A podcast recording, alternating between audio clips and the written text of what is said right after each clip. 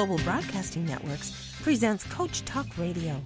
Create the time, money, and lifestyle you want with tips, tricks, and techniques that get you started today from some of the best internet minds in the business.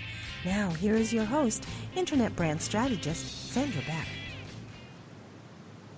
Hey guys and dolls, this is Sandra Beck and this is Coach Talk Radio, and we've got a great show today. We're going to talk to Dave Anderson. Now, he wrote a great book called Becoming a Leader of Character, and these are six habits that make or break a leader at work and at home. And what I love about this book is it hits the the home office, the telecommuter, the work at home entrepreneur right between the eyes, because it marries both work and home. And when you work at home, like I do all day long, every day, three hundred sixty-five days out of the year, shifting gears like we do on a freeway ride coming home or a, a train ride, there's no separation between work and home. And you walk down the hallway and you're instantly mom or dad. You come back in the office and you're Internet Brand Strategist. Now, before we get to Dave, I want to give a message from VTech, because today's show is brought to you by VTech's new four-line small business phone system, which is a great solution for the small business. It's affordable and it's easy to install. Now, this thing is pretty cool. I've got one here in my office because it has expandable cordless desk sets. It's got cordless accessory handsets. It's got speakerphone, and it allows you to grow up to ten extensions. So you can plug these bad boys in either around your house or around your business. And what's great about them is they register wirelessly, so they can be located anywhere there's power. You're not tied to wherever you have a phone cord or a phone plug or phone jack or an internet jack. And so it's really, really good for the small business, because you don't have to carve into walls. You don't have to do these things to have a really rockin' phone system. What I like about it is there's an auto attendant for each line. There's a digital answering machine with mailboxes for each extension. There's full duplex speakerphones, and then there's music on hold. So when I go on vacation, I force everybody to listen to the Go-Go's. They have to listen to my eighties, like retro cool music. So vacation plays when I'm on vacation. And I have actually a lot of fun picking out the music uh, that people can listen to on the speakerphone. Now, it has a power failure option and six-party conferencing. Now, where do you get it? You can go to v tech phones dot com, or you can go to uh, stores such as Office Depot, Office Max, and Staples, and check out online v tech phones dot com. You'll be glad you did. So that's our message from VTech. Thank you for sponsoring our show today.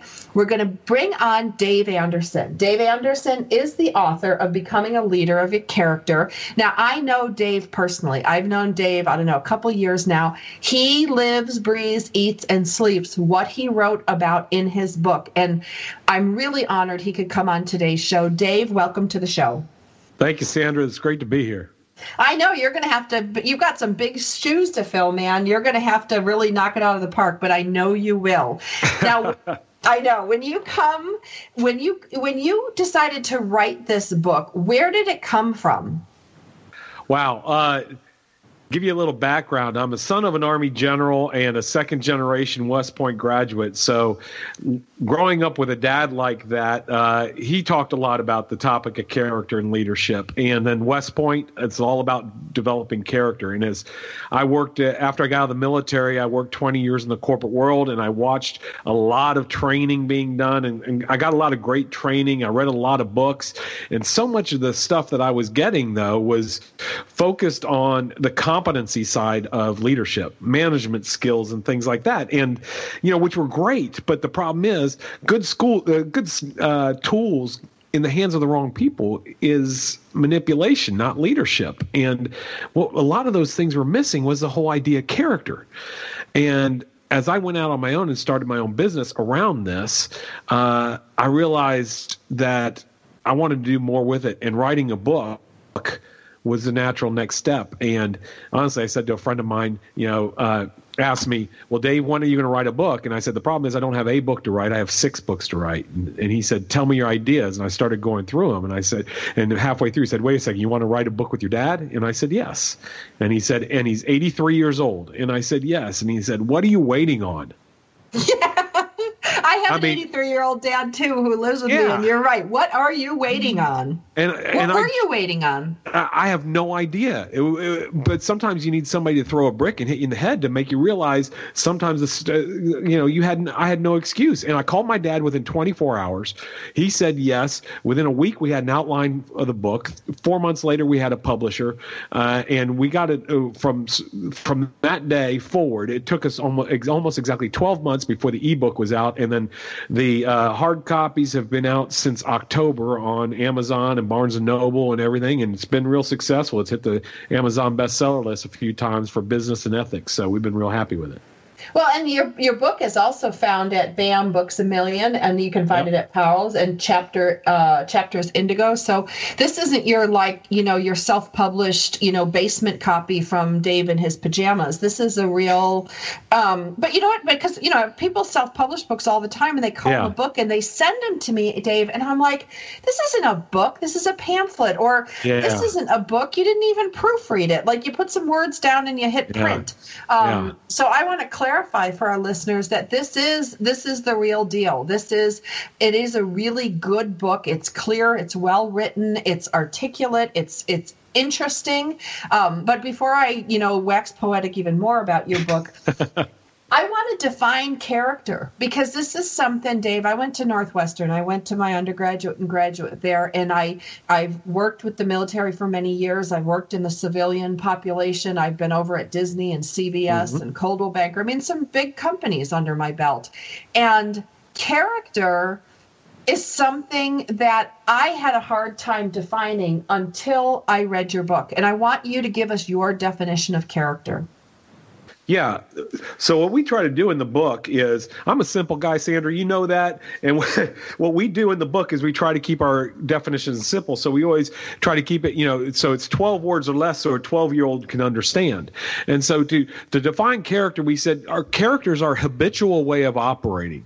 How we are is who we are. In other words, it's the sum total of our habits, our good habits and our bad habits. It's not what we think about ourselves. You know, our, our character is not who we think we are. Our character is not who we say we are. A character is about who we demonstrate that we are. Our our character is made up of the sum total of our habits. And let me say something else. Our character is not our personality either. We're born with our personality.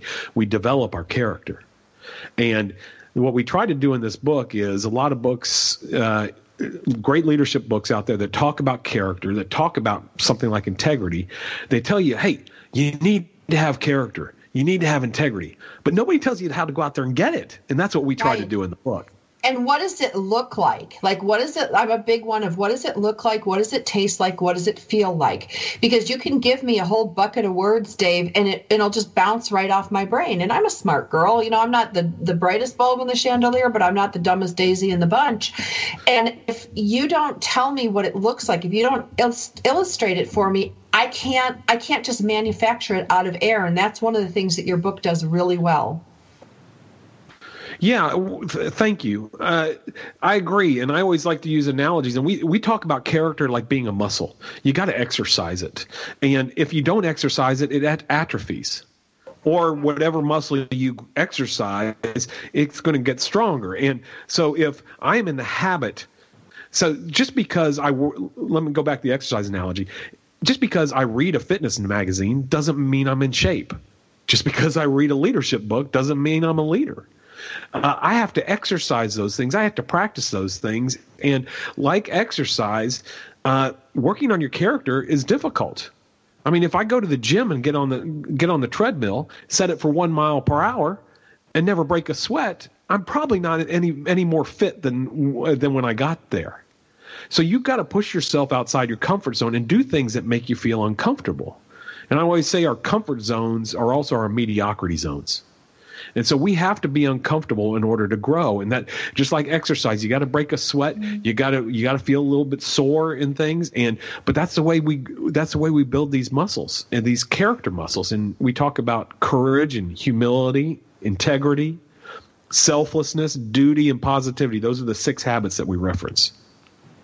Well, and, you know, you're right about that, because I know a lot of people in my sphere of influence that go to seminars. They read books all the time. You know, and I have your book on Kindle, and I just want everybody to know the Kindle version's nine ninety-nine. So, you know, buy it with one click and, and, and read it, because it will make a difference. And one of the things I noticed is when I read your book, I actually read it a couple times, because the first time through, I was kind of getting the concept down. Then I needed to slow down and read it and think about it. And then I've gone back and referenced certain passages, because you have to absorb it. There's no point in in doing anything, in doing a seminar, doing a, a reading a book, buying a book, if you're just going to read it like you're acquiring, you know, another book on your shelf to acquire dust. You kind of have to make it part of you. And and Sandra, that's what we did with this book. We did it on purpose. We wanted it to be used, not just read. And, you know, this isn't some academic treatise on leadership that some somebody with a P H D put together. Obviously, when you hear me talk, you understand that. But the point, my my point is, we we tried to put this together so it is usable. There's a character assessment, an online character assessment, and if you do, if you remember U R L, it's my character test dot com. my character test dot com. It's free. It's private. I don't collect the data on anybody. And the point is, people can take that and see where they stand currently right now with those six habits. And then the hope is they can read through this book. They can read through it straight through, or they can they can get to a particular chapter where maybe they they need to work on a certain area, like courage or something, and they can spend more time focused on that. And at the end of each chapter, we have a list of exercises, daily stuff that you can do that makes it that so on a day-to-day basis, you can build those muscles. And it, it kind of goes with the whole idea Winston Churchill once said, character may be manifested in the great moments, but it's made in the small ones. And so what are we doing daily to build those muscles so we're ready for those great moments when they come? That's so brilliant. And I want you guys to know it's only eighteen or twenty questions. It's not long. It's not like it's no. going to take you. It's not like a two hundred question assessment. You know, you get you get you can get it done quickly, and you can get it get answers and and and get a plan going for yourself very simply. The book is on Kindle, uh, Becoming a Leader of Character. Dave Anderson is the author. We're going to spend the rest of the show with Dave. So if you like what you heard today, stick around. We're going to have a lot more after the break.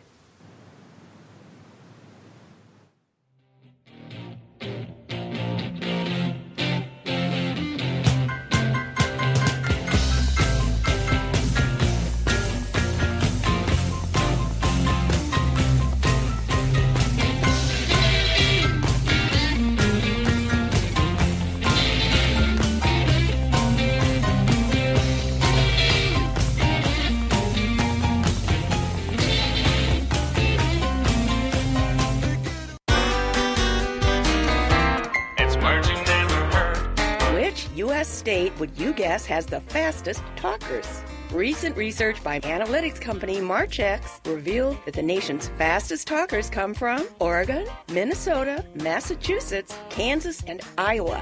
What about New York, you ask? New York ranked near the bottom at thirty-eight. But New Yorkers do use more words. A New Yorker will use sixty-two percent more words than someone from Iowa who have the same basic conversation. What's another word for fast talking? Tachylalia. America's slow-spoken or tardiloquent talkers were from North Carolina, Alabama, South Carolina, Louisiana, and Mississippi. What's a word for someone who likes to say the same thing over and over? A batologist. It's words you never heard. I'm Carolyn Davidson, and you can have fun challenging your words you never heard vocabulary with my free app, Too Funny for Words. It's the Fitness Minute with fitness expert Annette Hammond. The Nutrition Action newsletter reminds us that one in two women and one in four men over fifty will break a bone because of osteoporosis. The older you are, the higher your risk. Osteoporosis literally means porous bones. But you can't just think about bones, you must include muscle. As you age, you lose muscle mass pretty rapidly, and your balance becomes worse. This puts you at a higher risk of falling. Many people think that only old people fall, but that's not true. Falling is a major contributor of fractures. By improving muscles performance and balance, you can lower your risk of falls and fractures. Lifting weights to increase muscle mass is imperative as you age, Since your body is naturally diminishing in muscle mass, you need to take steps to combat that loss. Lifting weights builds muscle, improves balance, and helps keep you from falling. I'm Annette Hammond. Taking care of business every day. Taking care of business every way. Hey guys and dolls, this is Sandra Beck, and we've got such a great show today. We've got somebody who's near and dear to my heart. He's just a super guy, mm-hmm. and he wrote a wonderful book, uh, Dave Anderson, Becoming a Leader of Character. And when we went to commercial break right before, we were talking about, like, what is character and why focus on character, Dave? I mean, it's it's a word we bandy about a lot, but when it comes to really implementing it, you know, you kind of dug into the trenches and you you really got a foothold on on what it means to be a leader of character. Why study character? Well, you know, the interesting thing is, is as I was looking at it, first of all, West Point's um, purpose statement states that its purpose is to develop leaders of character for uh, service to our country. And uh, why leaders of character, and what do they focus on there? And the interesting thing is, so much of what we do in America is uh, in in leadership, period, no matter where you are, is we focus on competencies. And I believe leadership is a blend of competence and character. But when you think about what do we do, we hire people based on competencies. We look at their resumes and we say, oh, look, you've done this, you've done this, you've done this. And what a great experience. And then when we get them on board, we train them on competencies. We we train them on all these competency, competency, competency. It's everything we do in school is competency-based. Every M B A is a competency-based thing. And but when you think about the other side of the equation, character, well, just think about the biggest leadership failure you know of. I mean, maybe it's somebody you know in, in real life. Maybe it's somebody in history, uh, in the news, whatever. And you think about leadership failures. How often is it the fact that somebody didn't know what to do or how to do it? It's almost always a fact that at the moment they were tested, when they had a choice between the harder right or the easier wrong, their character failed them at the moment. It's, but nobody's talking about character. Nobody talks about and is working on this area. So we focus on character because that is wh- why people follow you. The other side of the equation is the best leaders that you know. I did a we did a survey where we got online six hundred twenty responses where we asked people, what character traits do you admire most in your favorite leader? Whether or not you worked for them yourself or they're from the movies or whatever, what character traits do you admire most? And eighty-seven percent of the response, of the six hundred twenty responses that we got, eighty-seven percent described a character trait, and only thirteen percent res- described something that had to do with competency. People don't follow you because of what you can do. They follow you because of who you are. And that's the thing. We focus so much on what people can do, and we don't focus on who we are. And that my character test dot com, it's a way of looking in the mirror saying, who am I? Is this somebody that people are going to want to follow? How do I work on that? Well, and this is one thing that, you know, I don't know if you, you realize this. I don't know if I've ever shared you with this, but when I look at your book and when I've read it, and I, I'm raising two sons on my own, Dave, and, you know, my dad lives with me and he's, you know, he's a, a Navy veteran and a great man, and it was a great success in his life. And he truly is a, a man of character.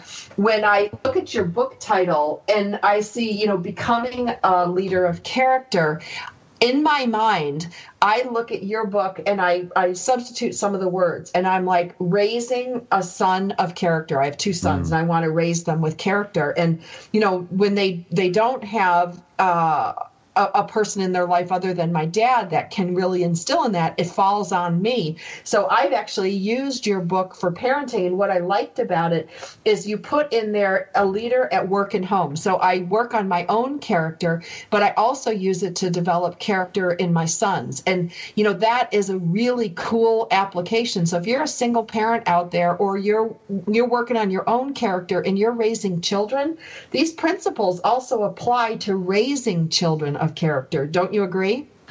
Yeah, and you know what? That's a future book. There you go. I mean, I mean, I look at this book as kind of foundational because I see writing more books for different audiences. I see writing a book to to the uh, raising families of character and how how do we do that? And focusing on the same habits, the same six habits. How do we raise our kids to have courage? How do we raise our kids to have humility? How do we do it with integrity? And, you know, and we talk about those things. And what I learned, I've learned through the years now of speaking and training people and everything, and the more I spoke about these things, it just came naturally that what this whole character thing and leaders of character up at one hundred percent, no matter where we are, it applies at work and at home. And if you think about those exercises we're talking about, if you think about exercise in general, it doesn't matter where I do a push-up. If I do the push-up yeah. at the gym, or if I do the push-up at home or in my office, it still works the same muscles. It's the same thing for character. You know, and, well, if, and it's the same thing with, you know, when you apply it to yourself and you apply it to your teaching to your children or to influencing. You know, I work a lot with kids, Dave, and children's charities and kids, disadvantaged kids. I can bring those character principles with me, like my little toolkit, my little Dave yeah. Anderson cool, toolkit. Well, thank you. I, you know, and, and at the end of those chapters where we have exercises, we do break down the, we group the exercises into groups. We just kind of say some are over. All exercises, some are work exercises, and then we have some that are for home. What can you do at home? And so we do try to uh, try to give some tools to uh, for people to be using in in their home life as far as developing those kids and uh, and raising them to be the people of character that we we need them to be, because they're the future. Right, right. And, you know, with so many people working at home, and, you know, I closed out my office in Beverly Hills and moved it into my house because I couldn't do the commute. You know, there was only so much me to go around. So if I can shave two hours commuting off my day, and I can, you know, I was nervous about making my clients drive to me. I was nervous about, you know, saying, look, I'm not going to fly to you, but you can Skype my head in and, you know, I'll be dressed and ready to be, you know, on a panel, or you can, in many meetings, Dave, now I'm just on a computer. I, you know, they, I tell them, you know, put the, put a computer there, log me into Skype, sit me at the chair where I would be, and I will be there present in the meeting. And, you know, as long as I'm mic'd right and I can hear, I will participate in the meeting. And it was really nerve wracking for me to, to tell my clients, look, this is changing. You know, my kids are a priority, and, you know, you're a priority. And if it doesn't work for you, for you, that's great. Now everybody went along with it, and my business kept continuing. Um, but wearing that hat when I just run down the hallway. You know, there's only a bathroom, a laundry room, and the garage door between me and being a mom. And a lot of times the kids come in my office. So that leader hat gets really blurred. And what I found in your book is you put it all together, because you know what? If we're a person of character, guess what? We become a leader of character. We go, become a parent of character. We become a volunteer of character. There's all that thing, like you talked about, those push-ups, whether you do the push-up in the hotel room, the garage, or the grocery store. Well, maybe not the grocery store, but that would you know, be weird. Yeah, that would be weird. but, but, but the point is, is that it goes where you go. Yeah. Yeah. And, you know, it, I'm a big believer is more, more that, is caught than taught. And I first heard that as far as raising kids, but I also believe it's the same thing at work. I mean, it, it, the more you you say these things about raising good, raising children and and and developing people, the people around you at work, it's the same principles. It's the same principles. And who we are at work does affect who we are at home, and vice versa. And people think, sometimes I think people think those those are two different lives and I can separate them or whatever. It's all part of your character. What you do in one place affects your character in the other place. And, um, you know, and I think that's, I think as we're raising our kids, it's key, it's key to uh, be focusing on things like fear and pride, because, you know, we said most character failures, uh, most leadership failures are character failures, but most character failures, if you dig deep into yourself and all those old decisions that you have, maybe it was a decision you made last week or maybe last decade that you regret, because we all have them. If you go back and you dig real deep, the root cause of most of those bad decisions in our lives are fear and pride. So if we can work in ourselves first, because we, they've got other people need to see it in ourselves, our kids need to see it in ourselves, but then also help our kids learn how to face their fears and to overcome their pride and, and act with humility, we're setting them up for success in life. Absolutely. Like I was just, you know, while you were talking, Dave, I was thinking back to a couple of my, you know, like my biggest, you know, poor choices. I won't call them failures because they, they didn't have necessarily bad outcomes, but they were definitely all three of them solidly rooted in fear. And on the um, on the flip side of the break coming up, you know, I invite people to think about that statement. You know, is it, you know, did the mistake I made or did the failure I have or whatever it was, was it rooted in fear or in pride? And boy, you know, you kind of, it's pretty easy. It's binary. It's one or the other. Yeah. It's not a lot of wiggle room. Um, when you were writing this book, what did you have in mind? And I know we're going to commercial break in a couple minutes, but what yeah. did you hope for the reader to take away? This is one hundred percent in our control. The the good news here, the gospel according to Dave, okay? The gospel according to Dave is this. No matter where you are, no matter what your character has been, no matter where you are today, if you just took the went to my character test dot com and took that and you're looking at the scores you have for these six habits of character and you're looking at going, ouch, that hurts. It doesn't matter where you are today because our character, we can change our character and we can change our habits with new choices. Our our habits are made one choice at a time. That includes habits like smoking and working out. And it also includes habits like integrity and courage. Each time I make a choice, it makes it easier to make that same choice again and again and again. And with each choice, I get closer and closer to having a habit. And that's the way we develop the good habits and the bad habits. So if you've been in a bad habit in one area of your life, you can start making different choices now because nobody's stopping you from doing it except for you. And that's what I want people to say, that, wow, I can do this. I can make I can make this happen. And the and I become a better person, the person that everybody wants to follow. And that I want the type of person I've always wanted to be is right there in your grasp. If you start focusing on making new choices and developing new habits that are going to change your character and grow, build your character into the be the leader of character all of us are really capable of being. Oh, I love that. Okay, we're visiting today with Dave Anderson, and his book is called Becoming a, Char- a Leader of Character. And I invite everybody on the break to think about this statement. When you're in your twenties, you are Dave two point oh. When you are in your thirties, you are Sandra three point oh. When you're in forties, you're Ben three point four point oh.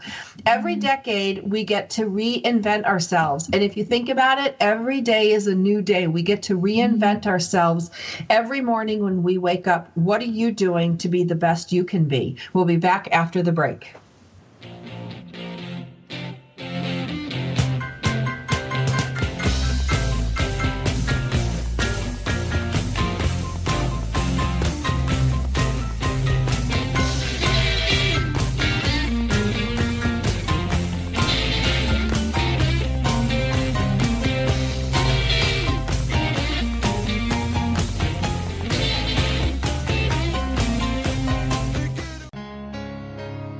If you could live your life truly standing in a place of peace, joy, and abundance, wouldn't that make your heart soar? Now you can, with Lessons in Joyful Living, with your host, Kimberly Rinaldi, Mondays at noon Central. Kimberly Rinaldi, having created a highly successful coaching practice, now teaches Lessons in Joyful Living.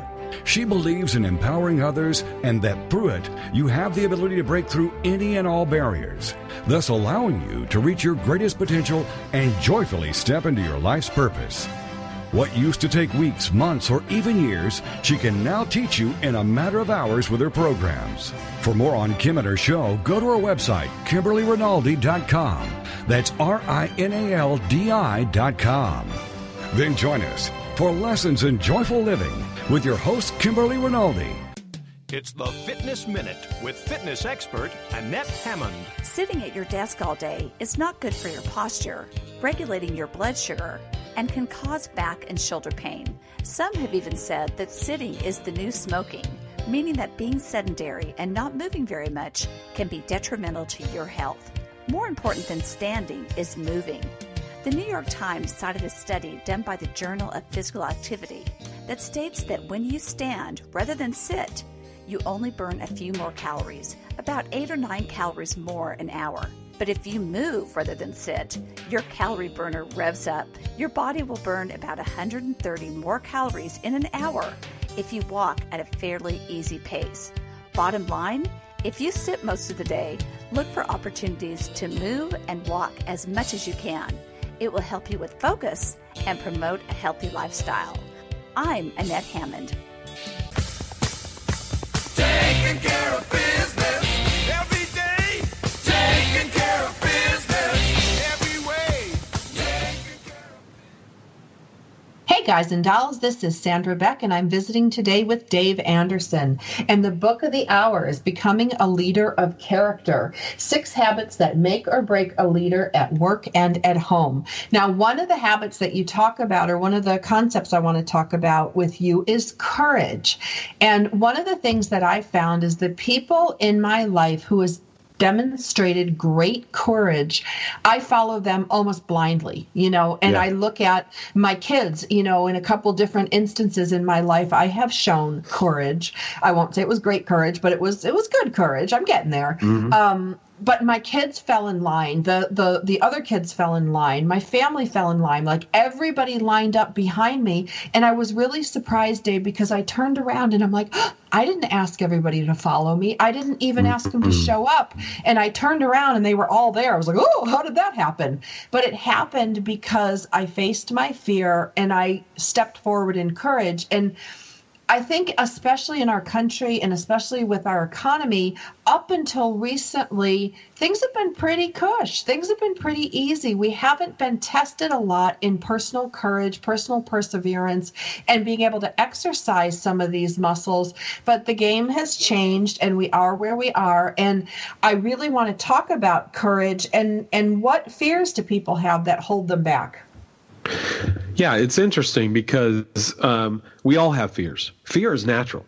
Fear is there. And it's, I mean, it's what helps us survive in lots of cases. I mean, so fear is very natural. The difference is some people are, some people act with courage and some people let their fears dominate them. And I just want to, again, share with everybody, it's not that the people who have courage have taken some special pill or drank drank some special potion and that's given them courage.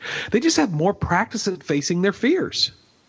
And every day we have everyday fears that we can practice, we can face. One of those everyday fears is the fear of failure. Some people, the whole idea of failing almost puts them in a fetal position. They they think that if I fail, I'm I'm I'm ruined. And it's it It stops them from doing anything. They'd rather do nothing than step forward and try something new, because the fa- failure is worse than doing nothing to them. And, you know, the funny thing is that's, I believe that's a learned fear. We, because most people by the time, by the time they're our age, they, they've learned to walk. And every time, see, we learn nothing through failure, uh, through through success. Most of everything we learn in life is through failure. And kids who are learning to walk, guess what? They didn't start running. They they took one step and went down, fell down. Two steps, fell down. Three steps, they hit their head against the coffee table. Now you're explaining things to your family. You know, the, that's a joke. Uh, so, you know, but they fall down, fall down, fall down. That's the way we all learn to uh, learn to walk. Yet here we are walking and and running and. You know, the question is, what happened to that kid that stared failure in the face and laughed? Well, okay, I'm going to stop you here. I want to ask you something, because I have two boys, and, um, you know, they're three years apart, and one of them came out afraid of his own shadow. The other one came out fearless.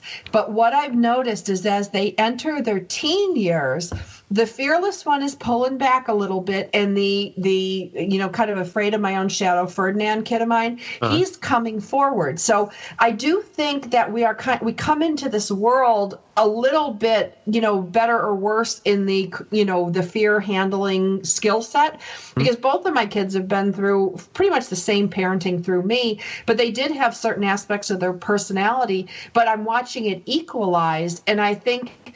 I think there's maybe a predisposition for us, for some of us to be more one way or the other. but it doesn't mean that we're that way for life. Well, right, because some of it does go back to personalities. There there are some personalities who are more bold, who, who speak up naturally and everything. There's some that hold back and don't say much. And you're right. You can change that. It might be your instinct. At the, those might be your instincts, but we aren't. We're humans. We don't have to do what our instincts tell us. We can develop, like we build, we develop our character. We develop the courage to speak up if we're somebody who tends to be more passive, and we to speak into a, an important situation. And again, the fear of failure. You know what? We have to learn how to, we have to learn and allow ourselves to fail in order to realize, wow, I have something to learn here. If we don't allow ourselves to fail, we aren't growing. People who well, don't who don't learn how to don't don't let themselves fail aren't growing. They're just staying exactly where they are. And so we have to we have to be able to fail to be able to learn and grow. Well, and I think the one thing about failure that I've noticed, you know, in my career, when I'm working in like marketing arenas and certain management arenas, failure is like this big taboo topic. And then when I go in my tech side of my business in the tech field, the presupposition is that we will fail five or six versions till we get a working version. So failure is accepted as status quo. It's part of what we have to do. We're going to work out the bugs. We're going to work yeah. out the problems. And that's just what we do. And I think somehow as a culture, the human nature got all mixed up in thinking that failure was somehow a bad thing, and that, that, you know, to get it right the first time would be great, but it's not realistic. And so we have to have this constant evolution, or, um, you know, we have to have continual improvement. Yeah. And, you know, it, it, as with all these fears, there, you know, again, it's natural. It's natural, but we don't have to sit there and live in fear. Again, these the people with courage, they just have more practice at facing their fears. They have more practice at trying something new that they're unsure that they I'm, I'm, Dave, I'm not sure if I can do this. That's probably why you should try it then. Right. I mean, give it a shot. It's not going to – most of the time people are afraid of – you know, let's talk about another fear. Some people have a fear of speaking up. You know, they, they and one of the reasons they fear speaking up is because the other person might not take it well. You know, but how often have we sat there and put off a conversation we know we should have had for a long time? And in our head, it goes like it goes something like, oh, my gosh. And then she's going to say this. And then she, then he's going to say this. And oh, my gosh. And, and we build this terrible conversation up in our mind. And then we finally have that conversation. You go, huh, that wasn't so bad. Or you're completely wrong. Yeah. I sold a house one time in Beverly Hills, and the deal fell apart. And the couple was like in their eighties, and I had to drive up this long canyon. It took me like twenty minutes to get up this canyon. I was sweating bullets, Dave. I did not want to tell this couple, you know, in their eighties that the deal had fallen apart. They were supposed to go into a retirement community. Everything was all set up. It was one of the hardest days I remember ever having. I got up there, and I was so nervous. I could barely get the words out, Dave, and the lady looked at me and she goes, oh, thank God. She's like, my yeah. husband and I decided we don't want to move. We want to live our years out here. We don't want to go in this community. We want to stay where you are. Thank you. I had sweated yeah. bullets for like two and a half hours, gotten myself into such a state I was practically shaking. And that was all me. That had nothing to do with them or the reality of the situation. It was just news. And I put all this weight on this news with my own kind of value, my own whatever. And in the end, it was like I did him the biggest favor in the world. Yeah, you know, it's funny. Uh, the definition for courage we use in the book, again, twelve words so a twelve-year-old can understand, is acting despite perceived or actual risk. And perceived risk risk is all that stuff that goes in our head. I mean, if we look back at all the things that we've been wringing our hands about or worrying about over the last two weeks, and we look back and those things and say, how many of those things actually happened? Very few. Right. But we spend all that emotional energy on that. We spend all that time, and it keeps us from moving forward. And again, I just want to say it. Those people of courage, they just have more practice at it than we do. And, you know, Dave, I just don't do conflict well. And I say, and I tell people all the time, you know why you don't do conflict well? Because you don't do conflict. I mean, to get good at anything, we have to actually do it. Practice. Right. And practice. if you if you it, don't like it, like as a kid, you avoid it. And if you go through life avoiding it, you're never going to get the practice at it. Yeah. I mean, it might, it might still, even the word conflict causes hair to stand up on the back of some people's neck. Just saying that word. I, I, I use a euphemism now called courageous communication. Let's have some courageous communication, because that's what it takes. It takes courage to say, to speak into a situation, to speak to somebody, to have that, to have that hard conversation you need to have as a parent, as a leader, wherever it might be, you know, and, uh, it's like, you know, some of these simple exercises that, you know, we've been mentioning here, simple exercises that, that somebody can do around courage. You know, it, this is kind of funny, but you know, why don't we tell people when they have food in their teeth? Think about that. Somebody has food in their teeth. Have you ever, Sandra, have you ever gotten back to the car and looked in the mirror and noticed you had food in your teeth and wondered why that person you were with didn't tell you? Oh my God, a big piece of spinach right between my front tooth yeah. and my side tooth, you know, looked like I was raised in the, you know, the hills of Tennessee. Yeah. And that, that's the thing. It's, and you know, I, I ask people, why don't you tell people that? And people say, well, I don't want to embarrass them. Uh, that's not true. It, it's because it makes us feel uncomfortable. Right. It's because us makes us feel feel uncomfortable. And that's just one of those small courage exercises. I've got a good friend, Colonel Craig Flowers, who's retired from the military. He speaks to college football teams and baseball teams about character all the time, and he calls them character reps. These are like those reps that you do in the gym. The, the, you know, so every time I, t- I look at a person and say, hey, ma'am, you have a, a little something there in your teeth. That's a, that's a character rep. It's not a huge deal, but just like Winston Churchill said, character's made in the small moments. It's manifest, but we see them in the, we see it in the big moments, but it's made in the small moments. So doing that, having that hard conversation, somebody out there right now, now has been avoiding a conversation. I know it. It, it's too it's too common. Somebody out there has been avoiding a conversation. If you're listening right now and you've been avoiding that conversation, go have it. Go have that conversation, even if it makes you feel uncomfortable, because you know what you're. Because each time you make a choice to face your fears, it makes it easier to face it and make that same choice again and again and again. And pretty soon we become somebody who has a, their, one of their habits, uh, one of their strengths is courage. It each is, time Dave. We fa- each time we face it. It is. And, you know, the one thing I learned is a lot of times it's not good news. It's not bad news. It's just news.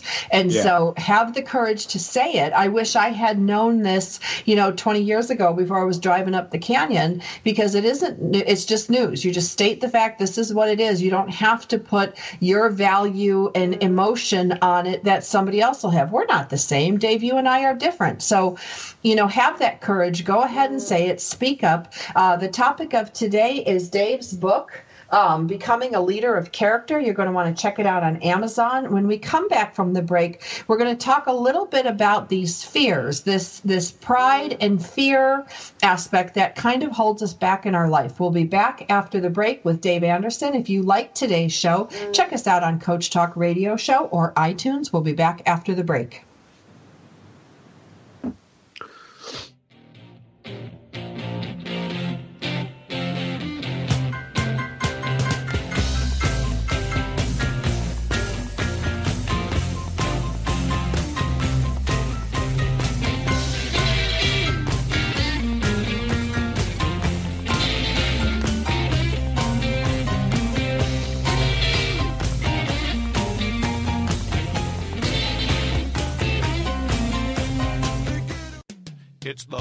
Minute with fitness expert Annette Hammond.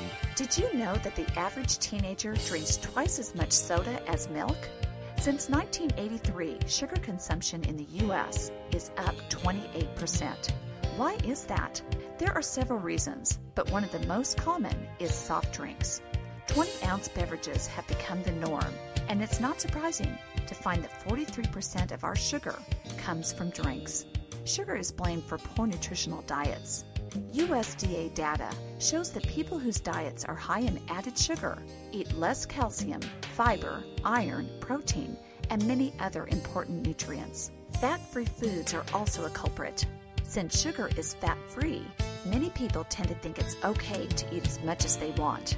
Remember that just because a food is fat-free does not mean that it's calorie-free also.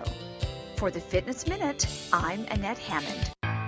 This is the Tokinet Radio Network, radio with a cutting edge.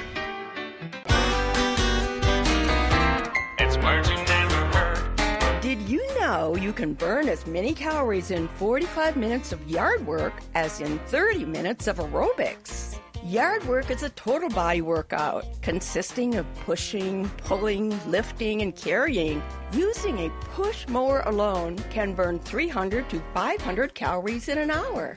Raking and bagging with a pooking fork, that's a fork often used in gardening, burns about three hundred thirty calories per hour. Cleaning and digging with the dibble, that little hand spade, can burn approximately four hundred calories an hour. Stay fit by horb-gorbling. That's just puttering around the yard.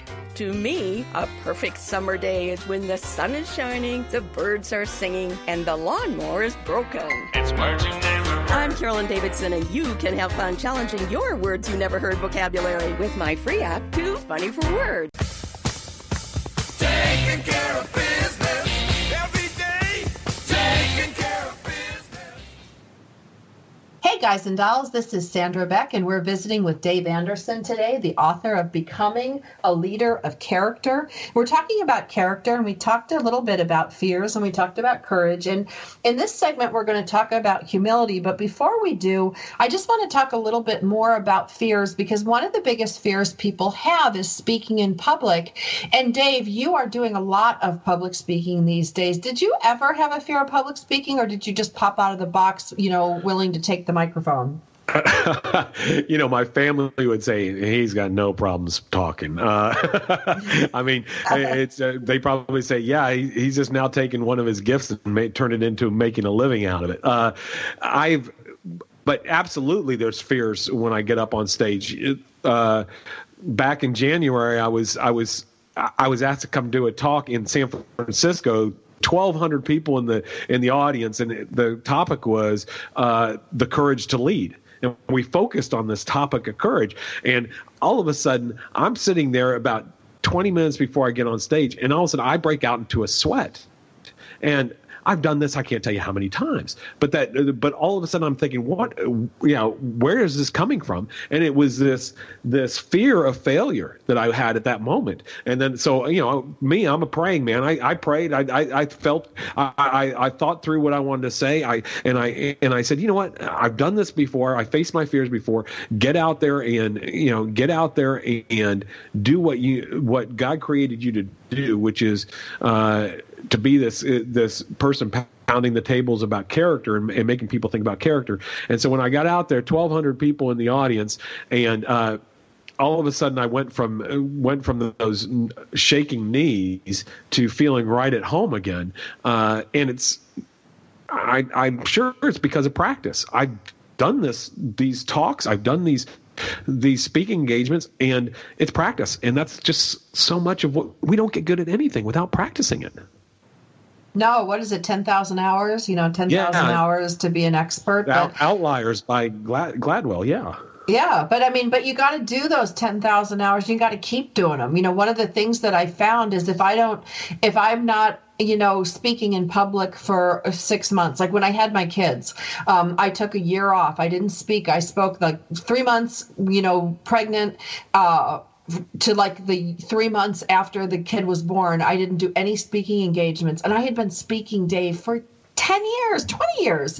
And I just, I got up there and I was nervous and jerky and shaky, and my, you know, my eyeballs are fluttering around and my heart's beating and, you know, my hands are shaking and I'm cold and clammy. And I'm like, I had a good ten thousand under my belt in everything I was doing professionally. So it wasn't that, but it immediately, when I stepped into it, like this is where I think courage comes in. And I know now that even though I might be nervous before doing something, give me thirty seconds and I'll be fine. Like, give me ten yeah. seconds, I'll be fine. It's like, just let me step off and I'll be fine. I might be nervous as a cat beforehand, but that's where experience comes in, because experience has told me the minute I turn it on, it'll be there. And even though I still might get nervous for a variety of reasons, like if I know my sister's listening right now, I get a little more nervous than if I'm not. Um, but experience tells me I'll be fine. Well, and again, that's the reason for practice.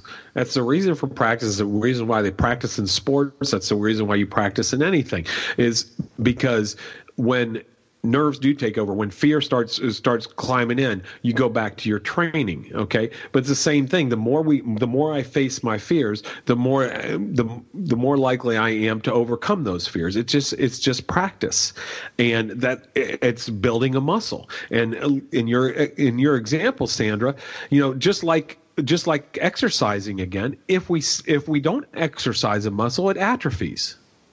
So you've got to continue to exercise. So if you take that character assessment, my character test dot com, and you're looking good in a certain area, well, if you don't exercise it, guess what? If you don't continue to exercise it in the small daily things, guess what? It's probably going to atrophy, and then you're setting yourself up for a fall in yep. your character.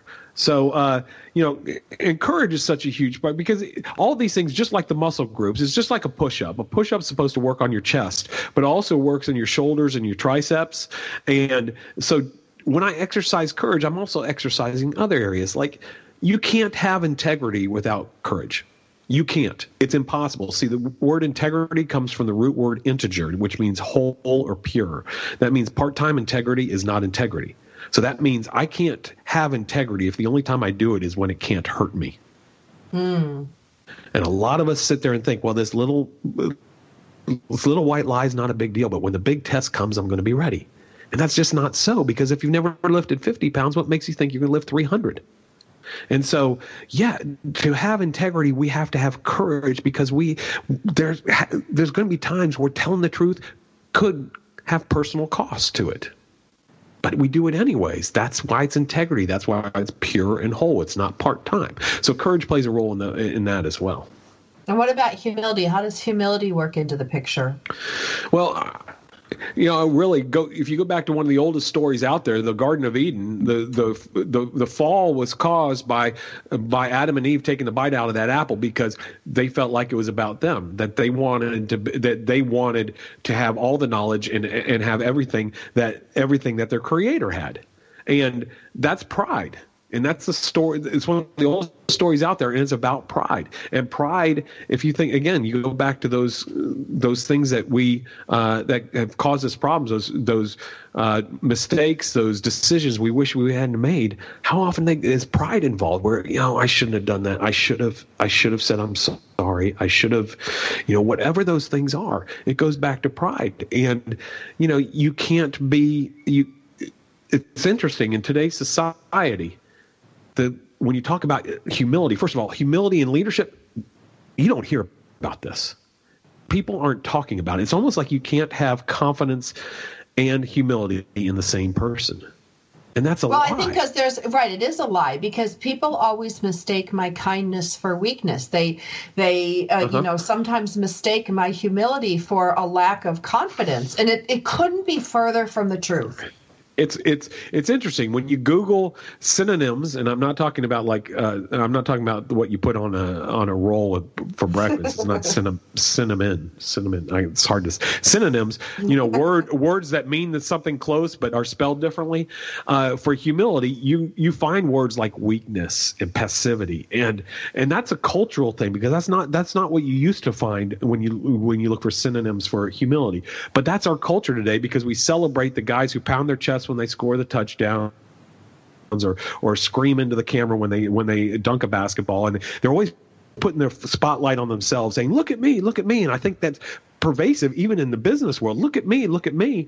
And but you can have humility, you can have confidence in the same person. I mean, two great examples are Gandhi. Mahatma Gandhi took down the you know fought. fought without any bloodshed in India for the independence of India from Great Britain and the empire of Great Britain. And now there's the country of India, a billion plus people there are are in an independent nation. One of the most humble people hold him up as one of the most humble men around. Then you got somebody like Nelson Mandela. Same thing. You know, he, he changed the course of South Africa. He went to jail for what he believed in. And he and it was nonviolent, nonviolent protests, and he became the he became the president of that country, and held up around the world as one of its greatest leaders. And humility all over that guy. You can have humility and confidence in the same person. It's just that we don't see it displayed a lot anymore. And that's what we talk about here. You know, humility is not a sign of weakness. It's a quiet declaration of strength. Absolutely. And it takes a lot more strength to be humble than it does to be, you know, kind of brag and boast. Just like it takes a lot, Dave, to be kind, you know, because mm-hmm. you know, my natural inclination, even though I'm a mom and a, and a, you know, a woman, is to punch. You know, I, I, I thank yeah. my brothers for that. It's like kindness doesn't come, you know, when I'm poked, um, it doesn't mm-hmm. say, oh, I want to be kind. It, it, you know, it's like it's control, it's discipline, it's knowledge. All these things have to come to play for me to handle things in a kind manner. And it's not in my nature. It doesn't come naturally. It does now. But yeah. when I was really practicing kindness and practicing going, okay, I don't, I don't like that ballistic aspect of myself that when I'm punched, I immediately punch back. That was something that I, I worked on. I worked on it, you know, when I was younger. And, um, I get frustrated, though, when people mistake my kindness for weakness. You know, it's interesting. Humility. So, you know, the pride in us tells us that we don't have to get any better, that we're, we're already good. And so people who don't see themselves as needing to grow, there's a pride issue there. And and you, the willingness to look in the mirror and say, I've got stuff I need to get better at. I tend to punch as opposed to speaking out with kindness. I need to work on that. Those things are habits. Those things are those exercises that we do day to day. Me, it's listening. Listening skills. You know, my dad used to tell me all the time, hey, bud, God gave you two ears and one mouth. Use them proportionally. Yeah. You know, but, how often do I walk away from a conversation with somebody and they know more about me than I know about them? So, you know, that's just one of those things that I do. I need to listen twice as much as I speak. I need to, you know, as Covey says, I need to use less statements and make and, and ask more questions. And these exercises, day days, a couple exercises that we could do to exercise humility. Hey, it's not about me. That's the definition we use, by the way, act, believing and acting like it's not about me. And if we truly believe it's not about me, well, I don't need to have the best par- parking spot at the grocery store. Right? How many of us fight for that best parking spot at the grocery store? We circle the grocery store. Well, when, how about this one, know, Dave? I don't have to be right. Well, yeah. You know, how many times have you been in an argument with someone and it really doesn't matter, right. but ego makes you have to be right? And that's one I struggled with. I don't have to be right. Yeah. And that's the thing. Humility ties into selflessness. It ties into duty, being able to do your duty and, and, and do what needs to be done means humbling yourself as well. The positivity, the final habit that we talk about, that takes humility as well, because so often when we're in a, we have a, we're in a bad mood and we're being negative, it's because we're focused on ourselves as opposed to helping others. And that, that's the way all these tie together, kind of like that push-up that works out all those muscle groups. Oh, Dave, I could talk to you for hours. Uh, Dave Anderson, Becoming a Leader of Character, Six Habits That Make or Break a Leader in Work or at Home. Now, if you liked what you heard today, go out and get a copy of this book. You will not be sad you did. It's a great book. I think every manager should have it. Every work-at-home person should have it. And it really is a great book to anybody who's raising children. Thank you, Dave Anderson. We'll be back again next week. On behalf of Sandra Beck, we want you to get out there today to make more money with less time and effort so you can live the life you want. Tune in next week for more tips, tricks, and techniques on Coach Talk Radio.